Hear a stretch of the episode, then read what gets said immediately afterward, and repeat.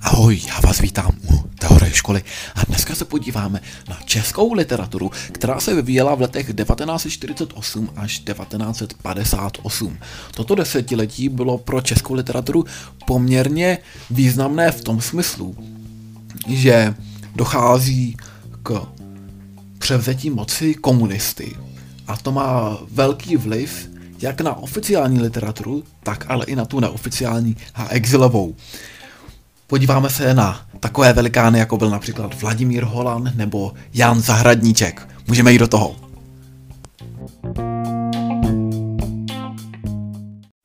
První se podíváme na společensko-historické pozadí, které představuje takovou kulisu a k soudobým a společenským konvencím, které se později promítají i do literatury. Takovou přelomovou událostí je únor roku 1948. Toto období je totiž charakterizováno jako takzvaný únorový převr, převrat a, a během tohoto převratu a, dojde k převzetí moci a KSČ, to znamená komunistickou stranou Československa.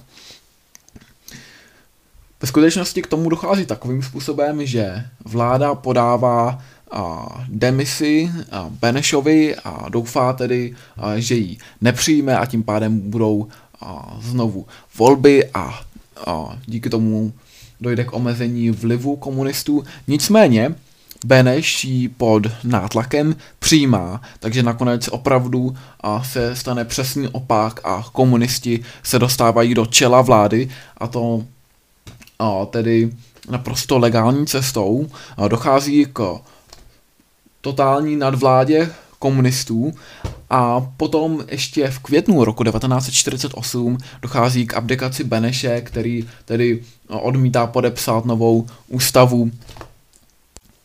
No nicméně ve chvíli, kdy Beneš právě kvůli odmítání potírání demokracie abdikuje, tak dochází k dalšímu nepříjemnému kroku pro demokratické síly v tom smyslu, že prezidentem se náhle stává Klement Gottwald.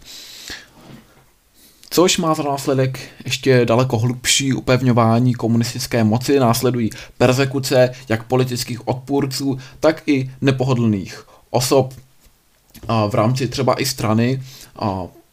Například to byl Miroslav Slánský, pardon, Rudolf Slánský a ty, tyto politické procesy potom probíhaly a ve větší míře zejména v 50. letech, například roku 1950 a byla odsouzena i k smrti i Milada Horáková, a, která taky tedy nebyla přímo pravicově zaměřená, byla také z lidovců, nicméně i toto odchýlení od komunistického směru a mělo za následek smrt. Dalším, kdo byl ve stejném procesu s Horákovou popraven, byl Záviš Kalandra, což byl český historik, který opět kritizoval komunistický režim. No a s tím vším se samozřejmě nese i vlna emigrace. Co se týče hospodářství, tak se zavádí takzvané pětiletky, což jsou pětileté hospodářské plány. A souvisejí s takzvaným centrálně řízeným hospodářstvím. To znamená, že hospodářství je a, řízeno a určováno podle několik, několika osob ve vládě, kteří určí, kolik se toho vyrobí, kolik se toho později spotřebuje. To znamená, uměle a, nastavují nabídku a poptávku. A vždycky třeba například na těch pět let se navrhne nějaké množství, kolik se vyrobí a automobilů, kolik se vyrobí housek, kolik se bude pít a pečiva. Zároveň také dochází k zahájení procesu kolektivizace zemědělství, a což samozřejmě má také za následek a další a nepokoje, protože mnoho lidí se nechce vzdát své půdy. A vzniká zde takzvaný pojem kulak. Kulak je člověk, který a vlastní velké množství půdy a takzvaní kulaci jsou tedy odmítání a často třeba i různým způsobem ponižování. A co se týče architektury, tak ta je také a, navrhována v duchu socialistického realismu, podobně jako v duchu socialistického realismu je psána i literatura a je tímto způsobem ovlivněno a, celé a, umění v komunistických státech, například i výtvarné.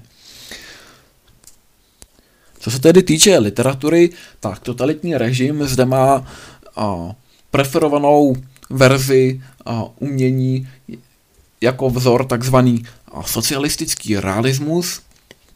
No a, a jakékoliv dílo, které neodpovídá schematismu socialistického realismu, je přísně scenzurováno a odstraňováno. Tedy dochází k odstraňování ideologicky nevhodných knih.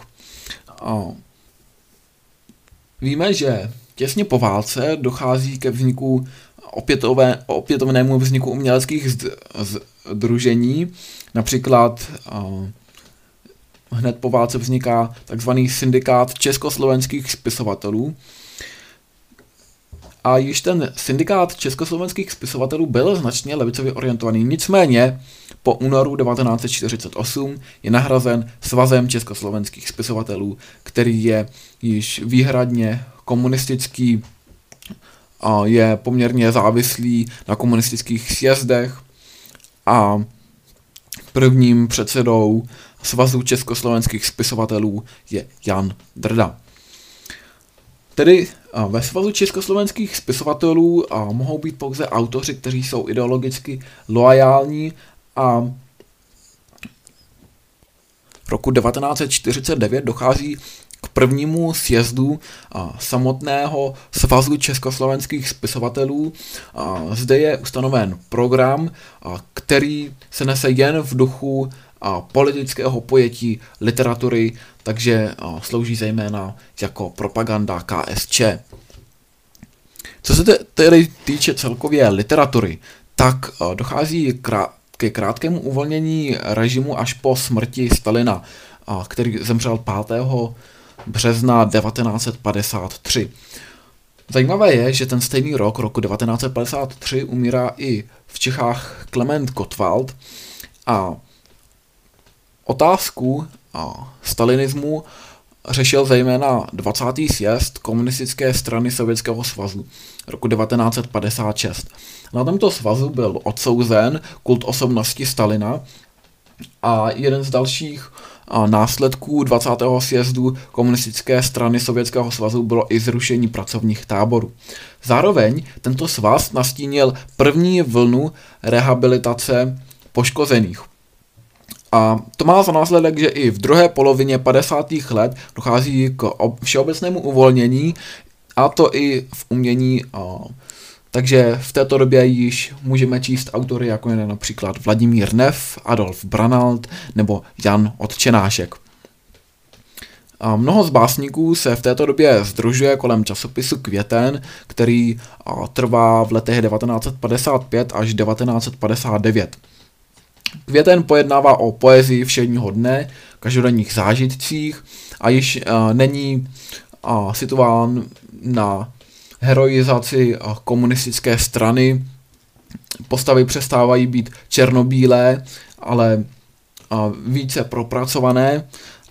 Sam, uh, samotní autoři tedy odmítají oslavnou poezii 50. let a místo oslavování velkých skutků oslavují uh, krásu každodenního dne. Někteří ze členů uh, Almanochu nebo časopisu Květen uh, byli například Jiří Šotola, Karel Šiktanc, Miroslav Holub a nebo Miroslav Florian.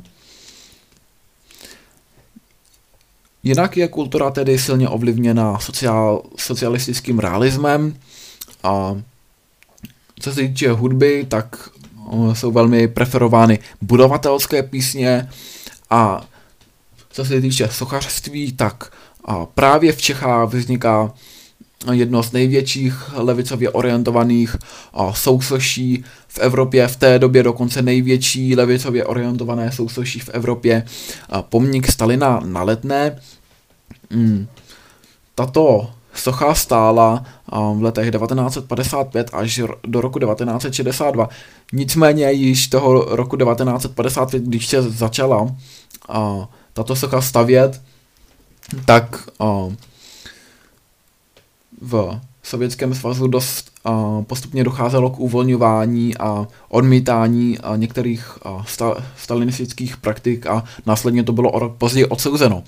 Takže došlo uh, ke špatnému načasování stavby pomníků, proto musel být potom uh, roku 1962 odstraněn nicméně uh, ty změny, které byly prosazeny na 20. sjezdu komunistické strany Sovětského svazu, k nám do těch dorazily až později, proto tedy také až roku 1962 je tento pomník odstraněn. Nicméně tento pomník nebyl pouze upomínkou heroických činů Josifa Vysarioviče Stalina, ale zároveň vešel i v lidovou slovesnost a můžeme vzpomenout například na některé z jeho přezdívek, jako byla takzvaná fronta na maso, a, nebo dokonce mm, celá letná, která se nacházela za pomníkem Stalina a se lidově nazývala jako záprdelí. Samotná česká literatura se dělí na tři hlavní proudy. Na autory oficiální, neoficiální a exilové. Exiloví autoři a, se soustředili například i okolo čtvrtletníku svědectví, které vydává Pavel Tigrit, a, který je šéf-redaktorem a vydává právě čtvrtletník svědectví v New Yorku. Roku 1960 dojde k přesunutí a, svědectví a redakce okolo a, tohoto čtvrtletníku do Paříže. V zahraničí působí také a, Ivan Blatný, který tedy emigruje a, již a, roku 1948, což má za následek rozpad skupiny 42 a v, ve Velké Británii potom zůstane až do konce života, dokonce i po sametové revoluci se odmítá vrátit zpět do České republiky, nebo a, další a, emigrant byl Egon Hostovský, který tedy emigruje do USA, nicméně i zde se cítí poměrně osamoceně, což zachycuje i ve svých dílech. No a takovou velmi významnou roli hrálo i rádio Svobodná Evropa. Ředitelem českého oddělení byl Ferdinand Peroutka, který dříve vedl časopis Přítomnost. To je ten časopis, ve kterém kdysi Čapek uveřejnil stať, proč jsem se nestal komunistou. A, a, a Svobodnou Evropu pro Čechy a s Ferdinandem Peroutkou vede dále ještě Pavel Tigrit, který právě byl i redaktorem, šéf-redaktorem čtvrtletníku svědectví a i Pavel Tigrit, který původně emigroval do Německa, nakonec se přesouvá do Francie, podobně jako Ferdinand Peroutka, který nejprve emigruje do Anglie a potažmo i do USA. No a pokud se podíváme na scénu literární zpět v Čechách, tak víme, že velké seskupení oficiálních autorů tvořil takzvaný svaz československých spisovatelů a veškeří odpůrci komunistického režimu jsou trestáni. Od zákazu publikace a účasti na veřejném životě jsou dále odsuzováni k dlouhodobému vězení. Mezi takto odsouzené patřil například Záviš Kalandra, což byl již zmíněný historik a, a již před válkou kritizoval stalinské čistky. A následně byl tady sám a v jednom z monster, monster procesů společně s Mladou Horákovou popraven. A další skupina literátů, kteří byli poměrně dost odmítáni, byli ruralisté. Sem se řadí například Josef Knáp a František Křelina, což jsou autoři, kteří se zaměřují na venkov, na krásu venkova, neskaženého průmyslovou civilizací, což samozřejmě neodpovídalo komunistickému schematismu, který se snaží poukázat na krásu společného budování velkých průmyslových podniků. Dále zde máme Zdeňka Kalistu. Zdeněk Kalista byl podobně jako Záviš Kalandra, také historik. Studuje v Mladé Boleslavi na gymnáziu Josefa Pekaře a dále je pravicově a katolicky orientovaný, což samozřejmě zcela odporuje zaměření a svazu československých spisovatelů. No a jako jeden z dalších autorů, kteří byli poměrně dost persekováni, byl i Jan Zahradníček. Jan Zahradníček byl odsouzen na 13 let. Mezi další neoficiální autory bychom mohli zařadit surrealistické autory, to byl například Karel Tajge, nebo dalším surrealistou byl i Vratislav Effenberger, Dále zde máme křesťanské autory, což byl například právě již zmíněný Jan Zahradníček, nebo ale i Bohuslav Rejnek či Ivan Slavík. Dále bychom mohli narazit na edici Půlnoc, to byl program takzvaného totálního realismu, jehož cílem je zobrazení každodenního reálného života. Tvoří její takzvaný underground, mezi nějž patří Ivo Voceďásek, Egon Bondy nebo Bohumil Hrabal. No a dále zde máme samizatovou literaturu, což jsou díla, která jsou tajně přepisována. Samozřejmě díky tomu je pouze malý počet výtisků dostupný a Další skupinou jsou již zmíněni ruralisté František Křelina a Josef Knap. No a nyní se již podíváme na Vladimíra Holana.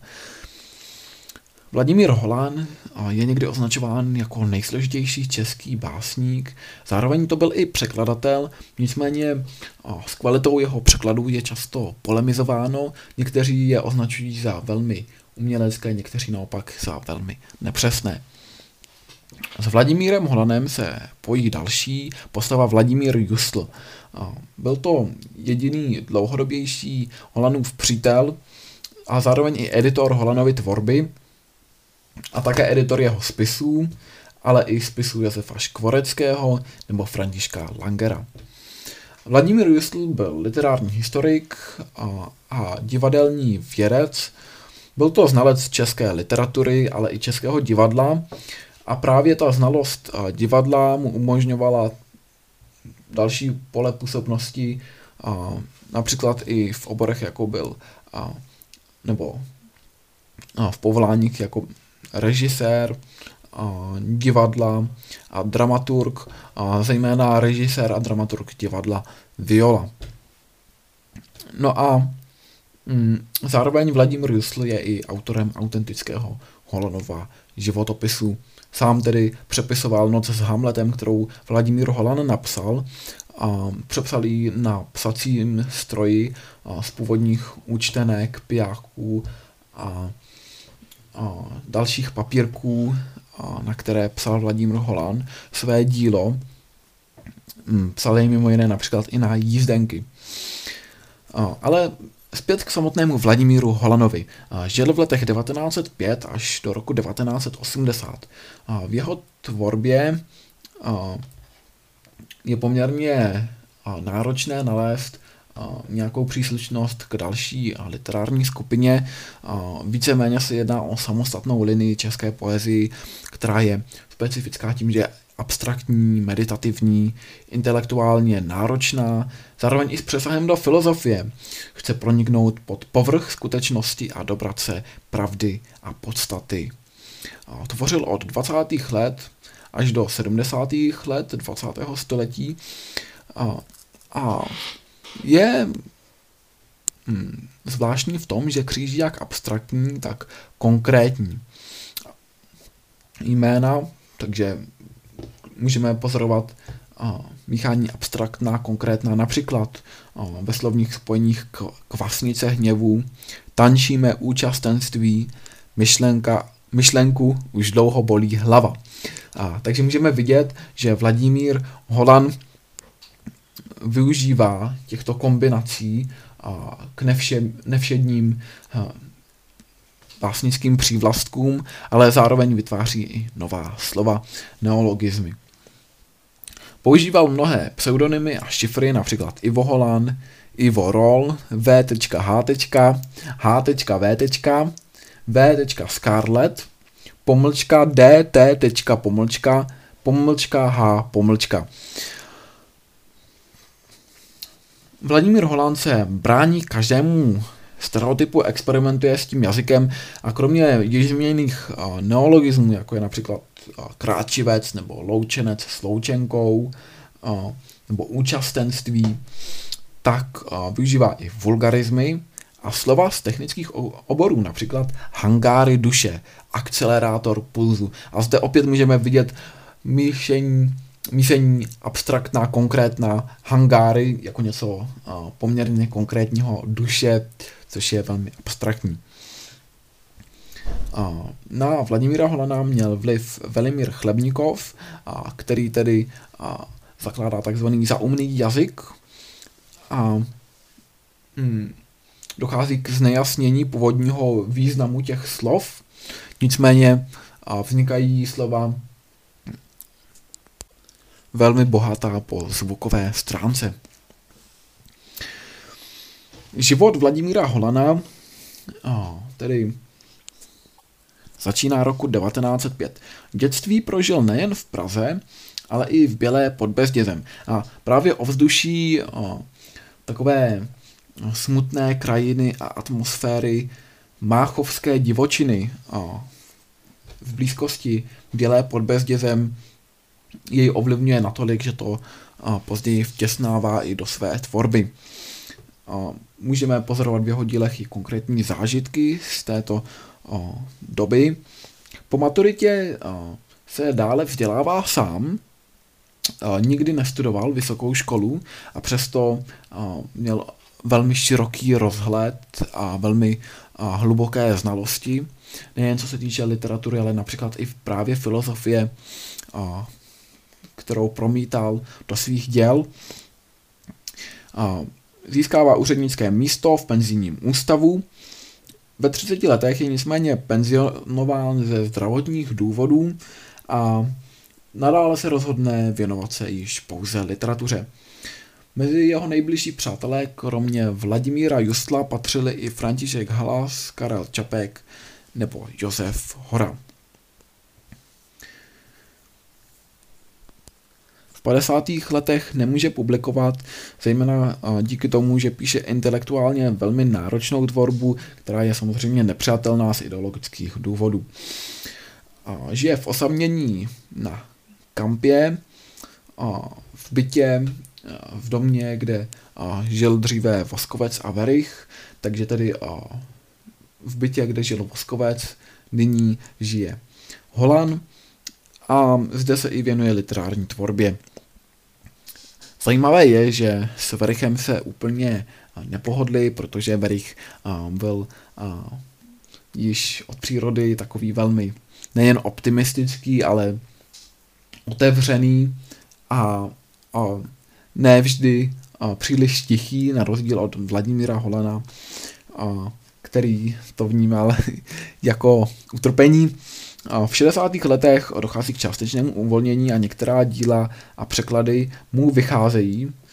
Do konce roku 1968 během období Pražského jara získává titul Národní umělec, je nominován na Nobelovu cenu, a to roku 1969 a přestává psát roku 1977, kdy mu umírá dcera Kateřina, postižená Downovým syndromem.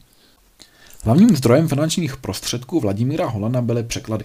Překládal z Němčiny například Rainera Maria Rilkeho nebo z francouzštiny Charlesho Baudelaire a nebo taky Žána de la Fontaine. Dále překládal i z polštiny, tam přeložil Adama Mikieviče, Mickieviče a mm, ta kvalita děl, které přeložil, je mnohdy považována spíše za diskutabilní. Nicméně v čem se spíše až po smrti tedy Vladimír Holan velmi proslavil, tak bylo jeho vlastní dílo. My se podíváme zejména na poezii, která tvoří těžiště jeho tvorby. Začínáme na konci 30. let roku 1938. Víme, že tedy hm, dochází ke vzniku druhé republiky. Máme zde Mnichovskou dohodu, českým básníkem označovanou jako Mnichovskou zradu, takže i z této epochy pochází dílo Odpověď Francii a také září 1938. Jedná se o společensky angažované básně, které tady mají zjednodušené verše, právě proto, že se nacházíme již ve válečném období a také dochází ke zcivilnění výrazů právě proto, aby básník byl srozumitelnější čtenářům. Ve 40. letech probíhá válka a následné osvobození, což je také důvod, proč i sám Holand píše dík Sovětskému svazu nebo další sbírkou básní je Tobě nebo další zbár, sbírkou básní je Panichida. Panichida ve skutečnosti znamená mše nebo bohoslužba za zemřelé a víme, že stejnou sbírku napsal i Vilém Závada, také se nazývá Panichida a také napsal i sbírku Čert Rudoarmějci. V letech 1948 až 1955 má zákaz publikace a sám se zaměřuje na nedokonalost lidského bytí a na základní existenciální otázky. Básně jsou odpoutané od reality a jsou zaměřené na lidské nitro. No nicméně díla, která napsal právě v období 1948 až 1955, vesměs vyšla až po roce 1962. V dílech z let 1948 až 1955 můžeme pozorovat jako hlavní motivy motivy smrti, absurdity a zároveň lásky a to jak erotiky, kterou Holan vnímá jako živočišnou a nepříjemnou, tak v kontrastu právě s erotikou a láskou mateřskou a dětskou, kterou vnímá jako čistou. A některá z jeho děl jsou například takzvané příběhy, což je sbírka 11 básní, takových příběhů, je psána volným veršem, příběhy navazují na již dříve vzniklé epické skladby. A pravdou je, že například již ve 40. letech píše Teresku Planetovou, což je jedna z jeho stěžejních básnických sbírek.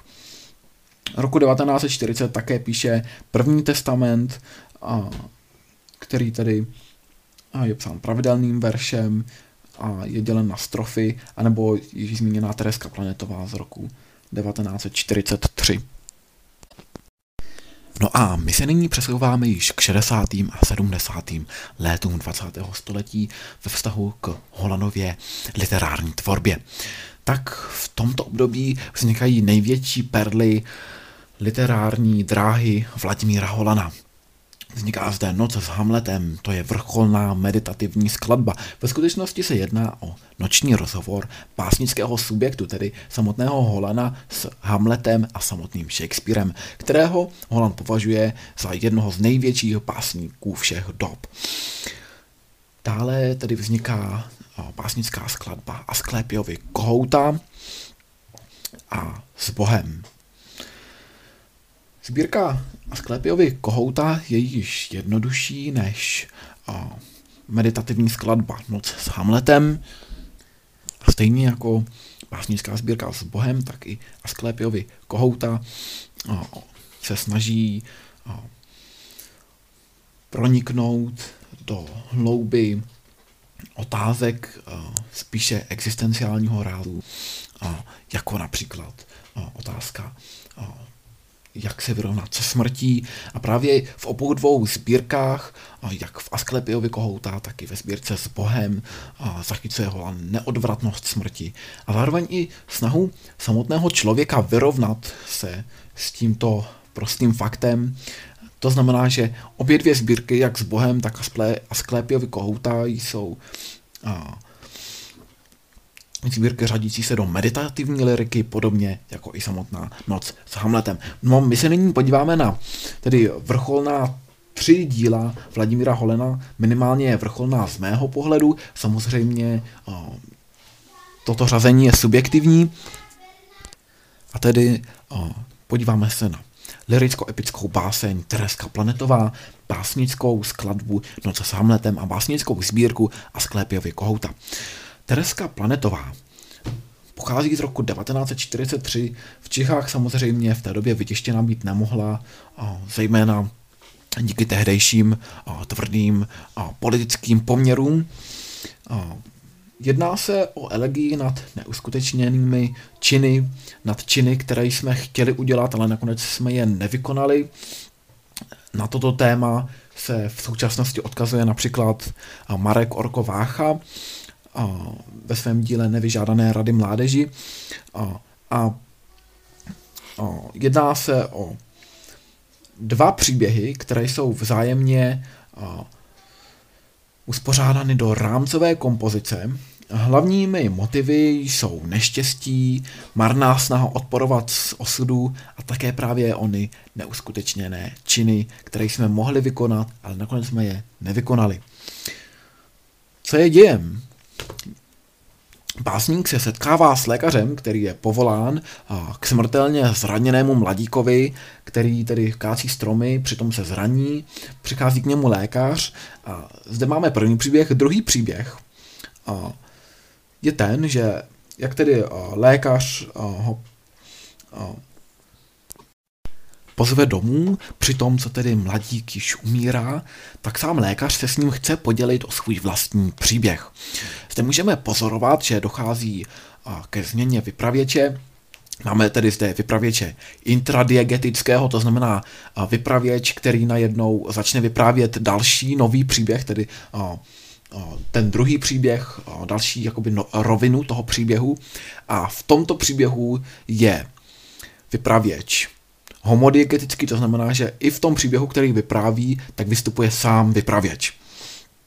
A v tomto druhém příběhu tedy lékař vypráví zážitky ze svého mládí. To, jak mu zemřel otec, jak mu vyhořel statek a jak sestra spáchala sebevraždu. Jediné chvíle štěstí, které zažíval mladý lékař, byla při setkání s dívkou, která se nazývala Tereska Planetová. Nicméně této Teresce Planetové sám lékař nikdy o své lásce neřekl. Poté odešel z kraje a vrátil se až po 30 letech. A když se vyptával ostatních a, obyvatelů této vesnice, kde by mohl najít Teresku Plateno, Planetovou, nikdo se na ní nepamatoval, nikdo o ní nevěděl, neslyšel. Sám Holand tedy takto poukazuje na důležitost vykonání věcí, které víme, že jsou správné hned a na neodkladnost určitých činů. Když to vezmeme chron- chronologicky, tak a dalším takovým významným dílem je tedy Noce s Hamletem, která a, vyšla roku 1964. A, to znamená o 21 let později než Tereska Planetová. A ve skutečnosti se jedná o noční rozhovor, a můžeme zde pozorovat tedy přízraky a mrtvé, a s kterými právě komunikuje onen básnický subjekt. A sám básnický subjekt, tedy Hamlet, komunikuje s Shakespeareovým Hamletem a samotným Shakespearem. V tomto díle Holland o, uveřejňuje svoje názory na člověka, dějiny, smysl umělecké tvorby a zároveň tak všeobecně na ten svět, ve kterém žijeme. A právě básnickou skladbu Noc s Hamletem přepisoval literární historik Vladimír Rustl v tomto díle se objevuje také motiv zdi, který později byl dále využíván například i ve světové literatuře. Využil například Jean-Paul Sartre, který napsal soubor pěti povídek, který se jmenoval Zeď. Takže tedy Vladimír Holan, který má existencialistické kořeny, tak zde využívá motiv zdi, který tedy prolíná i v dalších částech jeho tvorby a dále motiv zdi právě po něm využívají i další existencialist, existencialisté. Vyjadřuje zde i pocity samoty a izolace a polemizuje s běžnými konvencemi, nesvobodou, dějinami, zároveň poukazuje na nějaké stálé lži a, a s těmito všemi a, takovými a, proholana negativními aspekty života a, porovnává lásku jako jednu z mála životních jistot. Klade zde hm, tedy ve srovnání s láskou mileneckou až erotickou, lásku mateřskou, také jednu z dalších hodnot, které vidí jako protipol k zažitým stereotypním konvencím a nesvobodě, křivdám během dějin a stálým lžím, je kromě lásky dětství a umění, díky kterému může lidské bytí spatřit smysl života.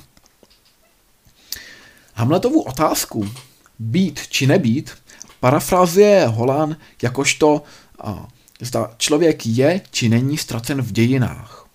A této otázce se věnuje například již epos o Gilgamešovi, to znamená, je to otázka, která je velmi niterní a, a Holán se s ní snaží vypořádat. A když se posuneme k další básnické sbírce, tedy a tentokrát básnické sbírce Noce s Hamletem není básnická sbírka, je to básnická skladba, ale když se posuneme k básnické sbírce a Sklepiovi Kohouta, tak a ta vzniká roku 1970, to znamená o 6 let později než Noc s Hamletem. Jedná se spíše o drobnou, reflexivní liriku, nejsou to dlouhé texty, jedná se o krátké básně, o několika verších. A hlavním motivem je vědomí neodvratné smrti. A je to tak, protože tato básnická sbírka, podobně jako sbírka s Bohem, je psaná v 70. letech, přímo Asklepiovi Kohota je teda napsáno roku 1970 a Holan umírá o deset let později. Hmm. Míří se zde konkrétno a abstraktno, jako například ony kvasnice hněvu, nebo lichva představ, nebo hangáry duše. Využívá jazyk, který je zjednoduši, zjednodušený, ne, nevyužívá ně, nějaká přímo složitá slova a, a také zde můžeme pozorovat absenci metafor. No a my se nyní již zaměříme na dalšího poetika, ale i prozaika Jana Zahradníčka. Jan Zahradníček je jistě jedním z velikánů české literatury, po druhé světové válce. Byl to člověk, který si mnoho vytrpěl, a protože byl představitelem neoficiální takzvané ineditní literatury. A žil v letech 1905 až 1960. Byl to přítel Jaroslava Seiferta, který později tedy obdržel Nobelovu cenu Františka Halase, s kterým se přátelil a, a který byl o něco starší než samotný zahradníček který sice byl členem KSČ, nicméně umírá roku 1945, to znamená, že nikdy neměl příležitost poznat opravdové následky komunist, komunismu a marxismu v praxi. A dále, dále se Jan Zahradníček a přátelil s Bohuslavem Reinkem. A to byl další katolický autor, podobně jako Jan Zahradníček, který mm, ve svém díle zachycoval především lásku ke všemu živému. Byl to člověk, který miloval ten svět okolo po vzoru svatého Františka Saleského, na kterého se Bohuslav Rejnek často odkazuje. odkazuje a odkazoval. A co se týče života Jana Zahradníčka, tak v dětství prodělal úraz. Spadl ze stromu, což mělo za následek poškození páteře. Bylo to vnímáno ze zahraničkové strany v mládí poměrně negativně, zejména po příchodu do Prahy, protože tím pádem, zejména v Praze tedy, byl díky této vadě přehlížen dívkami, ale to nebyla jediná tragédie, minimálně z konvenčního pohledu tra- tragédie. Další byla rodinná tragédie, smrt jeho dvou dcer, které se otrávily houbami. Narodil se tedy roku 1905 v Mastníku u Třebíče. Je vychováván v katolické selské rodině a studuje na gymnáziu. Dále se přesouvá do Prahy, kde studuje filozofickou fakultu. Tu nicméně nedokončil a dává se na literární dráhu. Pracuje v nakladatelství v Brně, kde překládá, zároveň rediguje katolickou reví Akord od roku 1945, přirozeně do roku 1948, dále již to možné nebylo a odebírá se do invalidního důchodu. Po únoru je vyloučen ze svazu československých spisovatelů, pak souzen již během nejasné doby 1945 až 1948 prohlásil Jan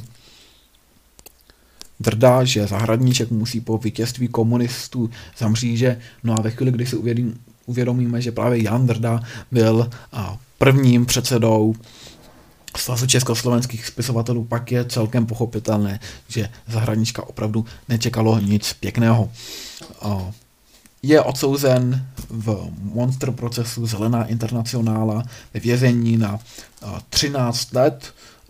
On sám tedy trpí částečně zdravotními potížemi a navíc tedy ještě dochází ke zhoršení zdraví tím, že jsou mu odepírány léky, ale zároveň ještě jsou ty podmínky naopak stíženy. Je ve věznicích pro nejtvrdší zločince na Leopoldově, na Mírově, no a, brzy po návratu z vězení umírá. Komunistický režim se jej snažil vyškrtat z učebnic a oficiální historie české literatury a opět začal být vydáván v Čechách až po roce 1990.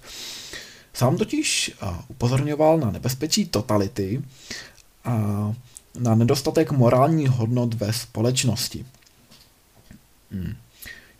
Sám i vzhledem k tomu, že patřil mezi nejvýznamnější představitele katolicky orientované poezie 20.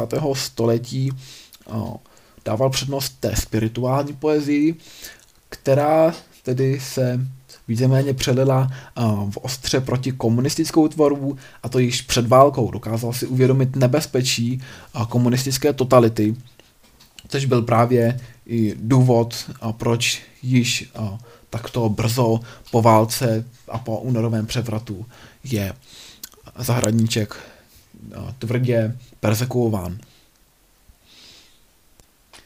První básnickou sbírkou, kterou Jan Zahradníček napsal, bylo Pokušení smrti v roce 1930. Zde zobrazuje motivy bolesti a smrti, i také to, že se snaží vypořádat se zraněním z dětství. Ve 30. letech od roku 1933 do roku 1937 píše celkem tři sbírky, Jeřáby, Žíznivé léto a Pozdravení slunci, kde od melancholiky a tragiky a smrti přechází k pozitivním hodnotám, jako je krajina, země, a jak krajinu, tak samotnou zemi vnímá jako dílo boží a, a už se tak jako směřuje s osudem. Ve 40.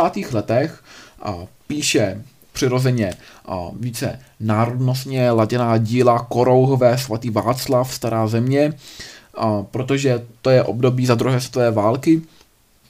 Máme zde motivy češství, to znamená tedy i motivy svatováclavské a zahradníček zde poukazuje na takovou národní hrdost, kterou bychom sobě měli vzbudit, abychom se nepoddali, nebyli takovým národem, který po sobě nechá jenom šlapat. No a po roce 1945 dochází k završení jeho tvorby, píše La Saletu, která, kterou tedy dokončí roku 1947. Uveřejňuje zde svou vizi mravní zkázy na pozadí společenských událostí. No, tato skepce, skepce ovlivnila i mladší básníky, než byl sám Zahradníček, například Bednáře, Blatného nebo Holana. Ivan Blatný se narodil roku 1919, to znamená o 14 let starší než Zahradníček Holan byl stejně starý jako Zahradníček, také se narodil roku 1905.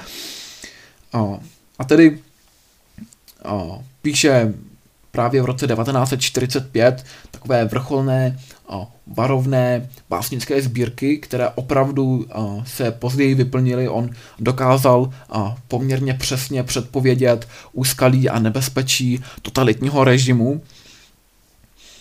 Varuje tedy před vnímáním vlastního života a světa kolem pohledem konzumním, pohledem sobeckým a levice, zejména KSČ, ho přirozeně kritizuje zejména termínem zpátečnictví. No a později tedy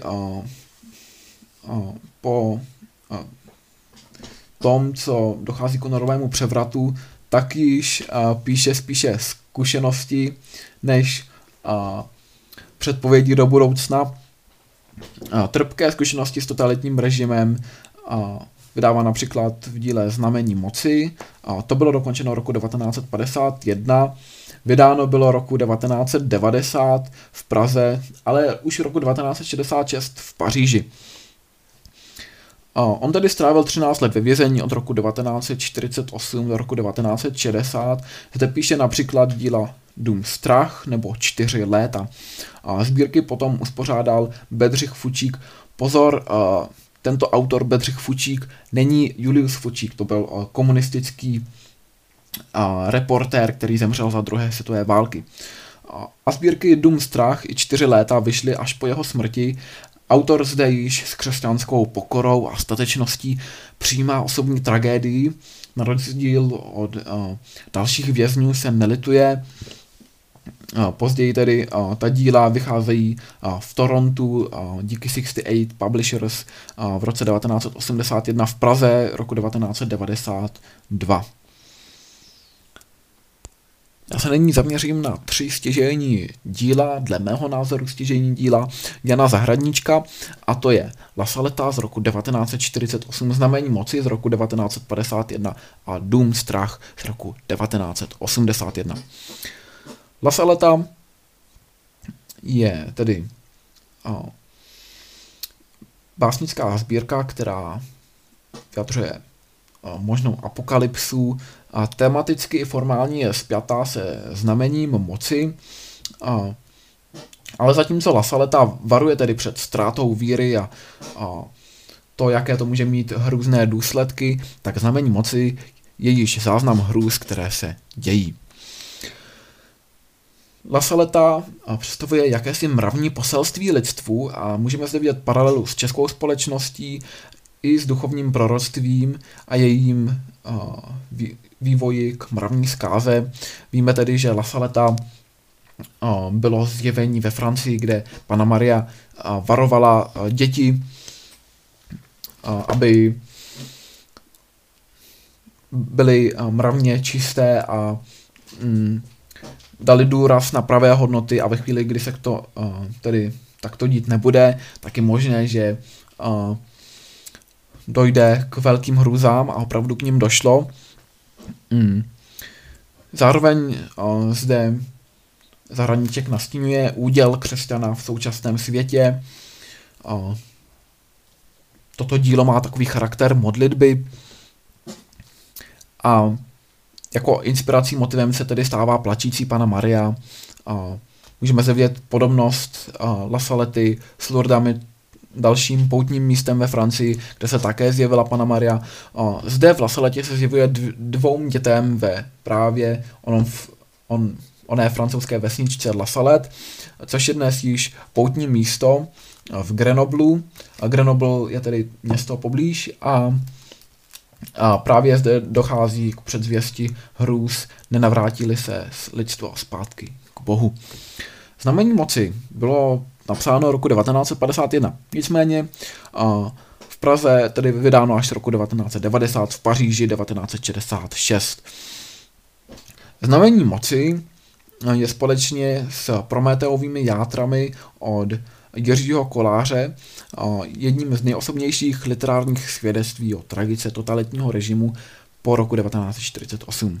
Jedná se o vrchol poválečné tvorby, je to tvorba poměrně náročná, má i existenciální, existenciální rozměr, podobně jako díla Holanova a promítá se zde i vroucí katolická víra.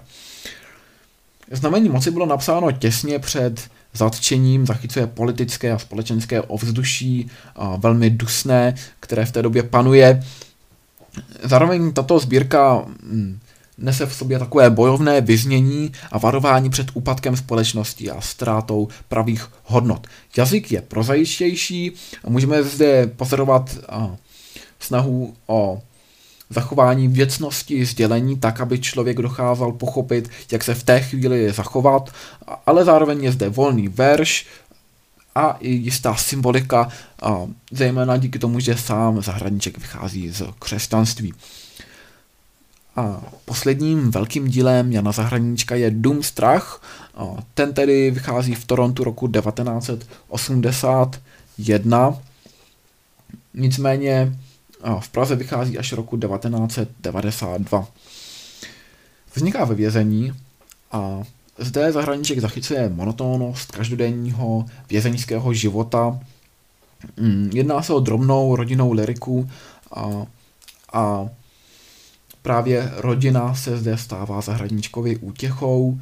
Jazyk je jednoznačnější a srozumitelnější než varovné básně a zachycuje nitro básníka, jeho pocit ztráty, přemítání nad těžkou životní situací a také poukazuje na to, jaký křesťanství drží i v této náročné chvíli tak, že dokáže překonávat všechny útrapy, které ho potkávají. Možná bychom mohli v jistém smyslu pozorovat paralelu mezi a sbírkou Dům strach a Asklepiovi kohouta. A také je to jedna z posledních sbírek u zahradníčka, podobně jako Asklepiovi kohouta a podobně jako Asklepiovi kohouta je to již a, spíše drobnější lirika, a, kde se tedy zahradníček zaobývá těmi hlavními hodnotami, které ho opravdu drží na tomto světě. Dalším Umělcem, literátem, představitelem historické prózy 60. let 20. století je Jiří Štotola. Je to český básník, prozaik, dramatik, spisovatel dramat, publicista, dramaturg a scénárista. Co se týče povolání dramaturga, tak odpovídá za program divadla, za to, co se bude hrát. Právě tomu si věnoval Jiří Štotola. Byl to básník takzvané poezie všedního dne a také jeden ze spoluzakladatelů časopisu Květen. Když se podíváme na život Jiřího Šotoly, tak zjistíme, že po maturitě roku 1942 se stává dělníkem, je totálně nasazen, protože tedy je to v době Heidrichiády, získává válečnou maturitu, po válce vystuduje státní konzervatoř v Praze a činoherní režii na Divadelní akademii muzických umění. Po roce 1970 již uh, pracuje pouze jako uh, literát a zde se vyjádří i k některým uh, politickým otázkám, což nakonec má za následek uh, jeho odstranění z oficiální o, tvorby, takže roku 1975 v časopise Tvar o, své názory odvolá a jeho knihy můžou zase opět vycházet. O, věnuje se prozaické i dramatické tvorbě. Krom toho, že působil v periodiku Květen od roku 1955 do roku 1959, a to jako šéf-redaktor, ještě píše uh, i lit, do literárních novin, které řídí v 60. letech. To se týče jeho díla, tak první se podíváme na poezii. Hmm. Jednou ze sbírek básní, které napsal, je Náhrobní kámen z roku 1946. To je no, Šotolová básnická prvotina a on zde zachycuje své válečné zážitky. Sbírkou básní, která a, následuje, je Červený květ z roku 1955. Zde můžeme pozorovat občanskou liriku, ideály komunismu, proto také ten květ je červený a zároveň i politickou angažovanost. Je to právě v té době, kdy dochází k uvolňování, postupné odstraňování kultu osobnosti a Josifa Vysarioviče Stalina. Můžeme si všimnout, že je to roku 1955, což ale ironicky je právě ten rok, kdy začíná být a stavěn a Stalinův pomník na letné. V roce 1957 vydá hm, sbírku Svět náš vezdejší, kde tedy se zaměřuje na lásku mezi mužem a ženou a zároveň oslavu člověka a jako takového a Venuše z Mélu a tato a, a básnická sbírka je z roku 1959, jedná se o poezii všedního dne, zachycuje zde svou každodenní skutečnost a navazuje na poezii skupiny 42 a můžeme zde pozorovat jak intimní verše, které se vyskytují i ve sbírce Svět náš vezdejší, kde tedy zachycuje tu lásku mezi mužem a ženou, tak ale i krásu života a zároveň i skepsy a deziluzi. To znamená, že již si může dovolit nejen takový čistě optimistický hrdinský pohled, ale i jisté pochyby. Další díla vznikají v 60. letech, například básnické sbírky Co a jak a Podzimníček. Co a jak vzniká roku 1964 a je to básnická sbírka existencialistická, můžeme zde pozorovat vliv Vladimíra Holana. A potom Podzimníček, ten vzniká roku 1967, kde zachycuje také motiv skepse, zmaru, lidské pomíjivosti, ale zároveň i té lásky, podobně jako právě ve sbírce Svět náš vezdejší. No a nyní se již podíváme na prózu Jiřího Šotoly. Psal zejména historické romány, podobně jako v poezii, kde se soustředil zase zejména na témata skepse, lásky, ale zároveň i zmaru tak v proze se soustředí na historické romány.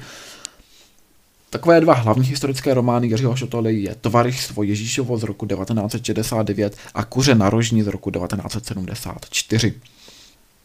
Většinou je e, v historických románech Jiřího Šotoly zobrazován individuální úděl samotného jedince na pozadí nějakých velkých historických zvratů. Tvaristvo Ježíšova z roku 1969 je tedy historický román, který byl vydán dříve než Kuře rožní z roku 1974. Hlavním, hlavní postavou je Páter Hat. Dílo představuje takovou metaforu na soudobé komunistické poměry, protože ten Páter Hat je tedy jezuitský vzdělanec a prožívá takové vnitřní rozpory s praktikami nařízených.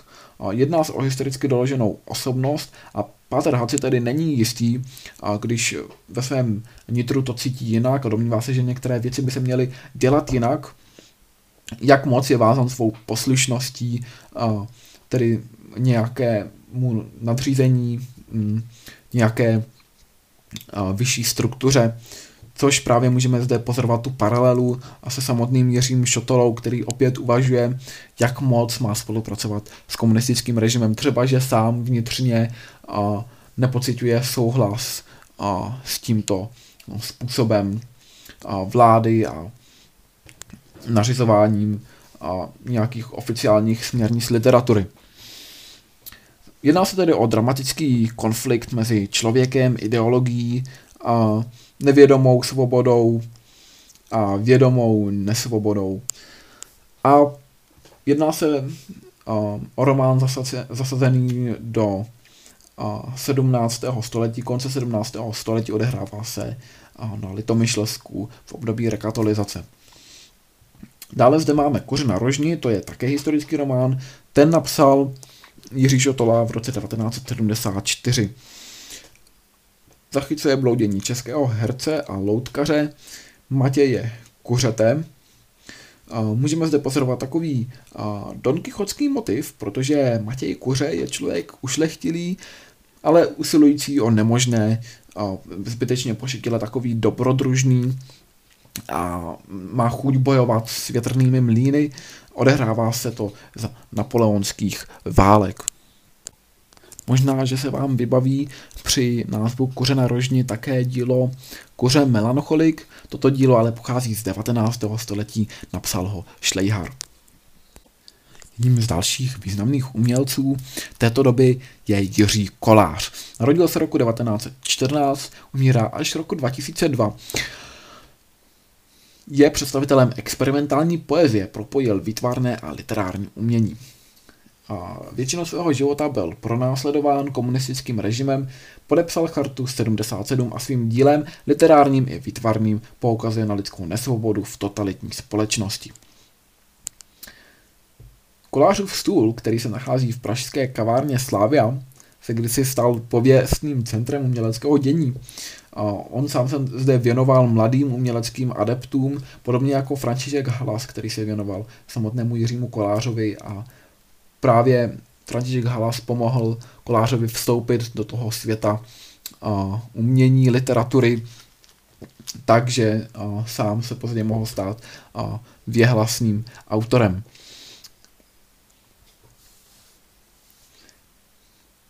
Jako a, svou prvotinu napsal kolář a, křestní list a právě toto dílo a, získalo podporu ze strany jak Františka Hlase, tak i Jindřicha Chalupického, teoretika skupiny 42.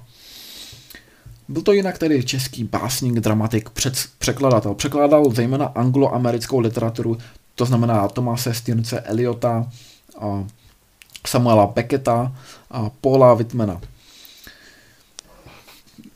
Byl to zakladající člen skupiny 42, publikoval také v edici Petlice, což byla sam, samizatová edice, kterou založil Ludvík Vaculík a také edice Expedice, kterou založil Václav Havel. Byl to krom jiných přízvisek i mecenáš a podporovatel umění. Jakožto výtvarník byl také poměrně známý, vytvořil například ornitologii moderního umění nebo stupně vítězů, což jsou tři lepky na stupinkách vítězů, polepené ještě tedy úryvky věd. On toho propojení slov a nějakého celkového dojmu využívá poměrně dost. Vytvořil například i roláž podstupanu Bodlérovi, to znamená, že zde vložil dvě reprodukce do jednoho obrazu, tedy dva obrazy vzal, nastříhal je na proužky, ty proužky dával postupně vedle sebe, tak on střídal proužky dvou obrazů a vznikla z toho nová roláž. Naopak právě v, v tom díle ornitologie moderního umění místo těch ptáků tedy mm, je vystříhává a místo nich tam dává nějaký jiný podklad. A celkově za své dílo byl známý, oceňovaný v letech 1978 až 1979. Putoval do západního Berlína na stipendijní pobyt a potom od roku 1980 žil v Paříži, to z toho důvodu, že on ve chvíli, kdy eh, byl v západním Berlíně, tak eh, dále ještě odjel do Francie, nicméně mu už končila, uh, končil mu pas a on se tady domníval, že si ho později prodlouží, protože to pro něj byla zrovna důležitá výstava. Nicméně, když se chtěl vrátit zpět, tak tedy na českých hranicích byl odmítnut s tím, že tedy již nemá platný pas a komunistické vedení se nikterak neobtěžovalo mu ho ani prodloužit, ba naopak, tedy kolář je takto nuceně uvězněn v zahraničí a v emigraci stráví také jistou část svého života. Věnuje se kolážím a experimentálnímu umění, a využívá technik, technik jako je roláž, to je tedy prolnutí dvou obrazů e, s pomocí stříhání proužků, nebo to může být také proláž, kdy je vystříhnuta část obrazu a místo ní je vložen nějaký jiný podklad. Máme zde i chaismáž. Chaismáž je nastříhání jednotlivých vět a vytváření nebo jednotlivých slov, vytváření z nich obrazce nebo ventiláž, stratifie. Ventiláž je v podstatě prostorová koláž, to znamená, že ty proužky, které jsou nalepené na tom papíru, tak se postupně odchlipují jakoby do prostoru a vzniká tím nový způsob tvorby umění, nebo stratifie, která vzniká tak, že je navrstveno mnoho vrstev papíru na sebe a následně je využíváno skalpelu k tomu, aby se z toho a, vytvářel jakýsi relief, když si představíte například mapu, která tedy je prostorová, že tedy ty hory tam jdou cítit, tak v jistém smyslu takto vypadá právě i ona stratifie. No a, a když se podíváme na samotný život Jiřího Koláře, tak otec byl pekař, Kolář se vyučil truhlářem. Ve 30. letech vyzkoušel různá povolání, ve 40. letech byl například členem literární a výtvarné skupiny 42, kde ho do té literatury uvedl právě František Halas, kde i tady to se mu začíná stávat povoláním. Nicméně mm, roku 1945 vstoupil do KSČ, ale hned na podzim vystoupil s tím, že tedy vstoupil do KSČ na jaře roku 1945, na podzim vystoupil. A to z toho důvodu, že se obeznamuje s poměry, které v KSČ panují a které samozřejmě odmítá. Od roku 1946 do roku 1948 má na starosti kulturní a organizační činnost, stává se i redaktorem. Po únoru 1948 je pronásledovaný kvůli protikomunistickým postojům. Řadí se mezi no, neoficiální i neditní autory a roku 1952 u Václava Černého, což je filozof, který se v té době zaměřoval na postoj mladé generace, tak právě u tohoto člověka Václava Černého byl nalezen rukopis Prometeových jater. To je jediné dílo, které ještě předtím, než bylo vydáno, tak a bylo skonfiskováno a jeho autor byl za to a dokonce trestně stíhán. Kolář zde byl označen za reakcionáře a, a byla snaha a jej tedy a, opět a, zapojit do KSČ, což samozřejmě ale Kolář odmítal. Koncem 50. let se rozchází s literaturou a je známý jeho citát Není třeba mluvit, abychom řekli své, a přechází k výtvarným kolážím od roku 1963, vystavuje v zahraničí, což je blahodárné i v tom smyslu, že je to poměrně finančně výnosné, on se stává finančně nezávislý, i díky tomu, že vystavuje na prestižních výstavách. Byl populární zejména ve Francii, kde si ho velmi vážili a kde tedy později žil v emigraci. Nasleduje doba normalizace po roku 1968. Sám sponzoruje tedy samizdatovou literaturu edici Petlice, a, kterou zakladal Ludvík Vaculík a cenu edice Petlice, tedy to je ta a, cena, kterou vyhlašují právě autoři z edice Petlice.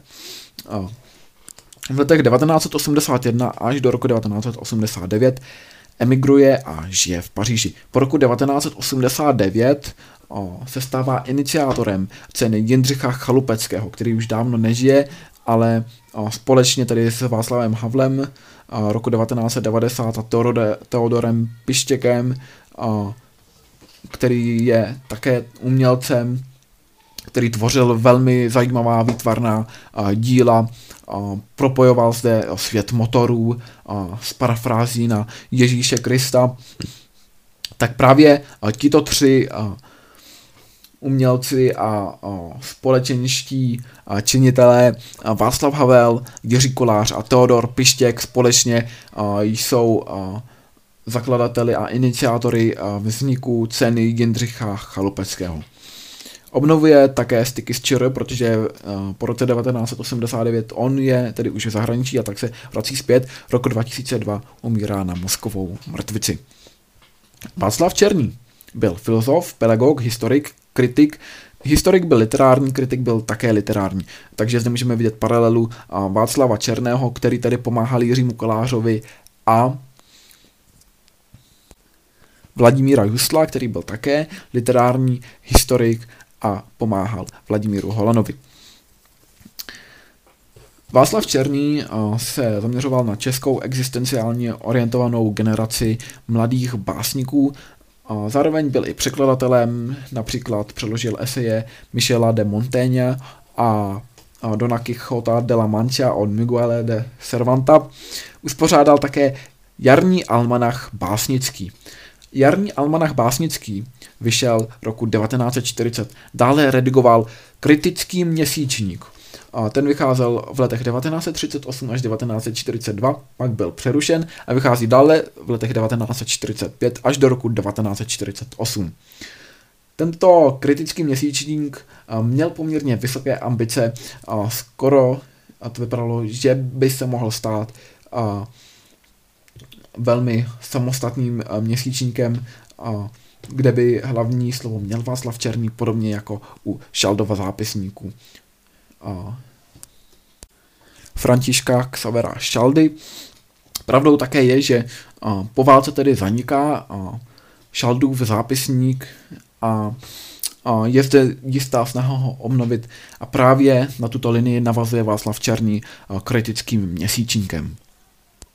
No a nyní se již zaměříme na samotné dílo Jiřího Koláře. Kromě literárních koláží tedy používá takzvaných proláží, různé texty, které se vzájemně prolínají, a využívá velmi různorodé druhých koláží, a to jak výtvarné, a ty, tak i ty literární ve svých dílech. Kritizuje totalitu, nesvobodu a přirozeně samotný komunistický režim.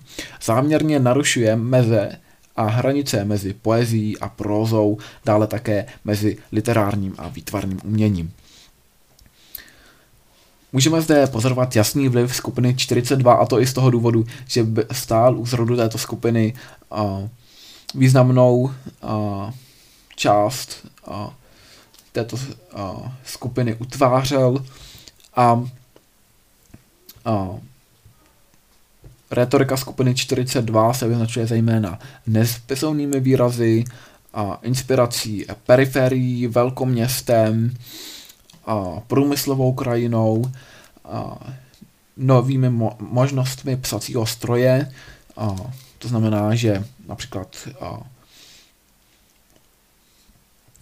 škrtá ten text, využívá, využívá ho v jiné formě, nicméně to už není samotný vliv skupiny 42, to už je později mm, využití a, psacího stroje k propojení výtvarného a a literárního umění.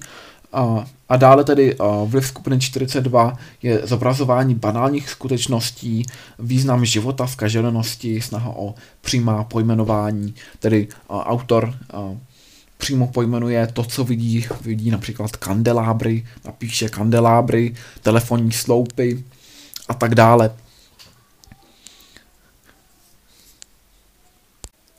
Prvními dvěmi sbírkami Jiřího Koláře je sbírka Ody a variace a Limp a jiné básně. Takže jednou sbírkou je Limp a jiné básně, druhou potom Ody a variace.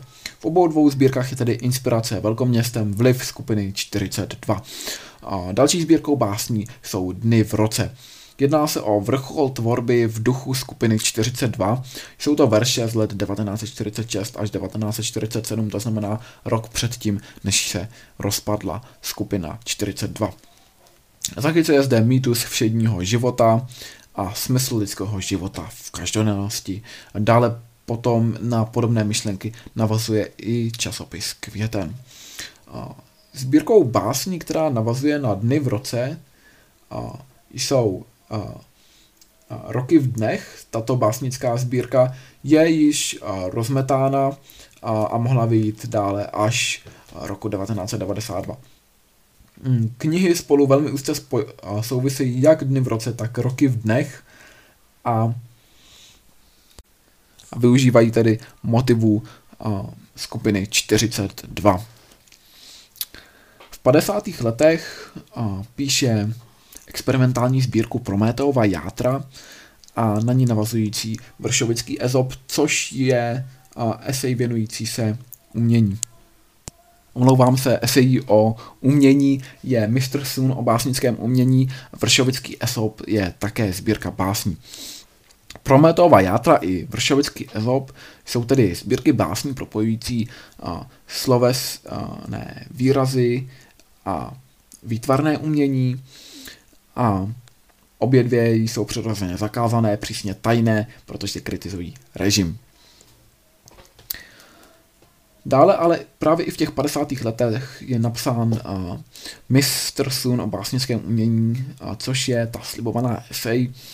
Uh, zde uvádí kolář své úvahy o poezii, o problematice svobody, ale také třeba i o nárocích na umělce, a že by umělci měli být uh, také morálně zodpovědní. A my se přesuneme do 60. let, zde píše kolář pásně Ticha.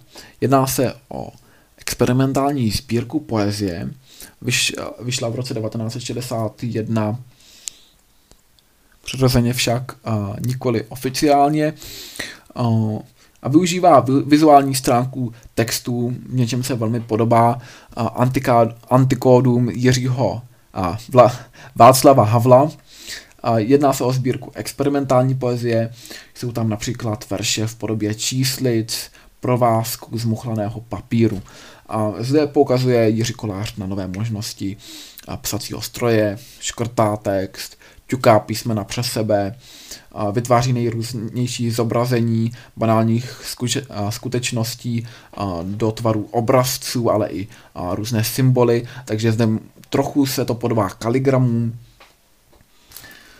a to všechno dohromady právě vytváří takové pomezí mezi literárním a výtvarným uměním.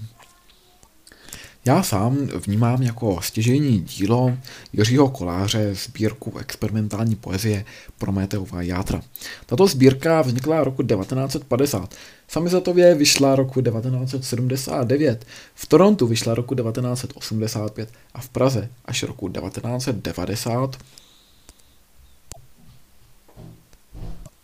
To znamená, že v Praze vychází uh, ve stejný rok, kdy vychází znamení moci Jana Zahradníčka. Sbírka Prometeova játra obsahuje básně psané volným veršem, prozaické texty, v kterých cituje jak z tisku, tak z peletrie, obsahuje útržky dopisů, deníkové záznamy. Vůbec ta deníkovost je pro Prometeova játra velmi příznačná. Často se tam objevují každodenní skutečnosti a i to je vlastně v názvu sbírky Prometeova játra symbolizuje to každodenní přílet orla, který Prometeuvi vyklové játra. Prometeus je to tedy zobrazován jako symbol utrpení, podobně jako kolář trpí každý den v totalitním státě. Využívá zde různých experimentů, například formou koláže, kdy tedy kombinuje dvě různá díla, zrovna tato forma koláže se nazývá proláž a výsledné dílo potom nazývá jako takzvanou samobáseň. Tématem je svědectví doby, podobně jako zahradníček, který zachycuje úskalí tehdejší doby, to, jak je třeba se postavit různým represím, ale a, taky a, ka- každodenním nepříjemnostem, jak vnímat tu dom, dobu. Takže svědectví doby je pro Prometeova játra a, velmi příznačné. Ve skutečnosti se Prometeova játra sestávají ze dvou rámcových oddílů. Z deníkového oddílu a pásnického oddílu. A tedy ještě ten pásnický oddíl se sestává z dvou dalších oddílů. My se podíváme první na ten deníkový oddíl. U deníkového oddílu, využívá metodu takzvaného očitého svědka. Znamená to, že sám kolář zapisuje soustavně dobové události, tedy můžeme zde pozorovat i tu deníkovost a a texty nejsou opatřeny nadpisy, ale pouze daty vzniku. Například bychom zde narazili na část jásajících hřbitov. A dále zde máme pásnický oddíl, ten se sestává ze dvou a, samostatných částí. A, báseň Skutečná událost, inspirovaná dvěma texty, a, vznikla právě pomocí techniky proláže, že dochází ke spojení dvou textů. A, text a, Skutečná událost, zběhnuvší se v postmortáli od Ladislava Klímy a potom také a, povídka Žofie Nálkovské utrati. Takže zde máme děsivou prozu Ladislava Klímy, skutečná událost, zběhnuvší se v postmortáli, která pojednává o a, opravdu a, takovém velmi naturalistickém a, příběhu a nazývá se Rod Genorův, kdy tedy a, úplně cítíme ten hnus, a, kdy nachází se a, zde jistý člověk a, a teď Ladislav Klíma se a, odváží jej opravdu pojmenovat velmi obraznými pojmenováními, že zadnice byla velmi kulatá a, a neměla te, téměř rozdělení mezi dvěma půlkami. A teď popisuje, a, jsou to a, opravdu obrazy, které se hemží často a, různými a, odpornými přirovnáními a fekaliálními výrazy a nakonec tedy ta sbírka končí tím, že on se dostává na jistou horu, ale je v podstatě uvězněn. A potom zde máme a, povídku Utrati Žofie Nálkovské, ta zase po, pojednává o ženě, která tedy se ocitá zraněná, my vlastně nevíme proč a kde, ale ocitá se zraněná v městě, ale nikdo jí nechce pomoct a, tak, aby byla ošetřená a aby neumřela na toto smrtelné zranění. Ba naopak všichni okolo ní chodí, buď dělají, že ji nevidí, nebo se u ní pouze, pouze schromáždí, ale nepomohou jí. Nakonec tedy a, zemře tím, že je ještě a, zastřelena. A tedy z těchto dvou a, příběhů z děsivé prózy Ladislava Klímy o, skutečná událost běhnuší se v, postmora, v postmortáli o rodu Genorově a potom každodenní a, a potom utrati, a, což je povídka Žofie Nálkovské, tak obě tyto části se zkombinují dohromady a Jiří Kolář z nich vytvoří svou vlastní báseň, která se nazývá Skutečná událost. A, druhý oddíl, kromě skutečné události, tak druhá část básnického oddílu je každodenní komedie. Takže jak to jde vlastně dohromady? A první, a zde máme Klímu, skutečná událost běhnuší se v postmortáli, dále koláře, který upravil a, tu a, prozu Ladislava Klímy i Šofie Nálkovské a, a máme zde koláž Skutečná událost pod titul Rod Genorův.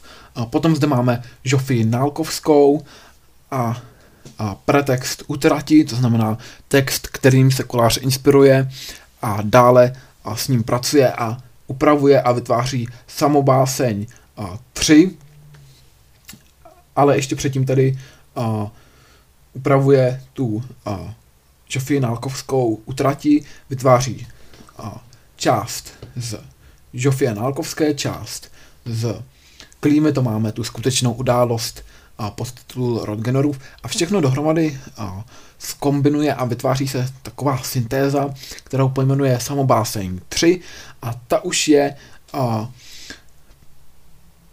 tvořená proláží z autorových vlastních textů a, předešlých a na základě pre- pretextů vzniklých básní. Takže opravdu je to velmi zajímavé, jakým způsobem Jiří Kolář vytvořil vlastní dílo právě pomocí pramenů, které už vlastně existovaly a které ho velmi oslovily.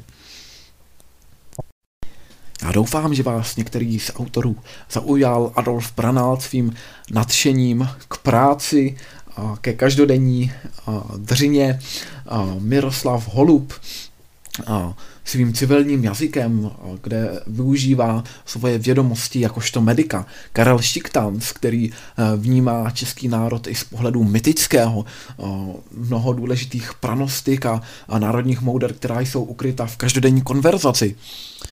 Nebo Vladimír Nev, který například právě v díle Sňatky z rozumu dokázal mm, zachytit postupný vývoj rodů a to, kam vede jisté a, myšlenkové a, vyhranění a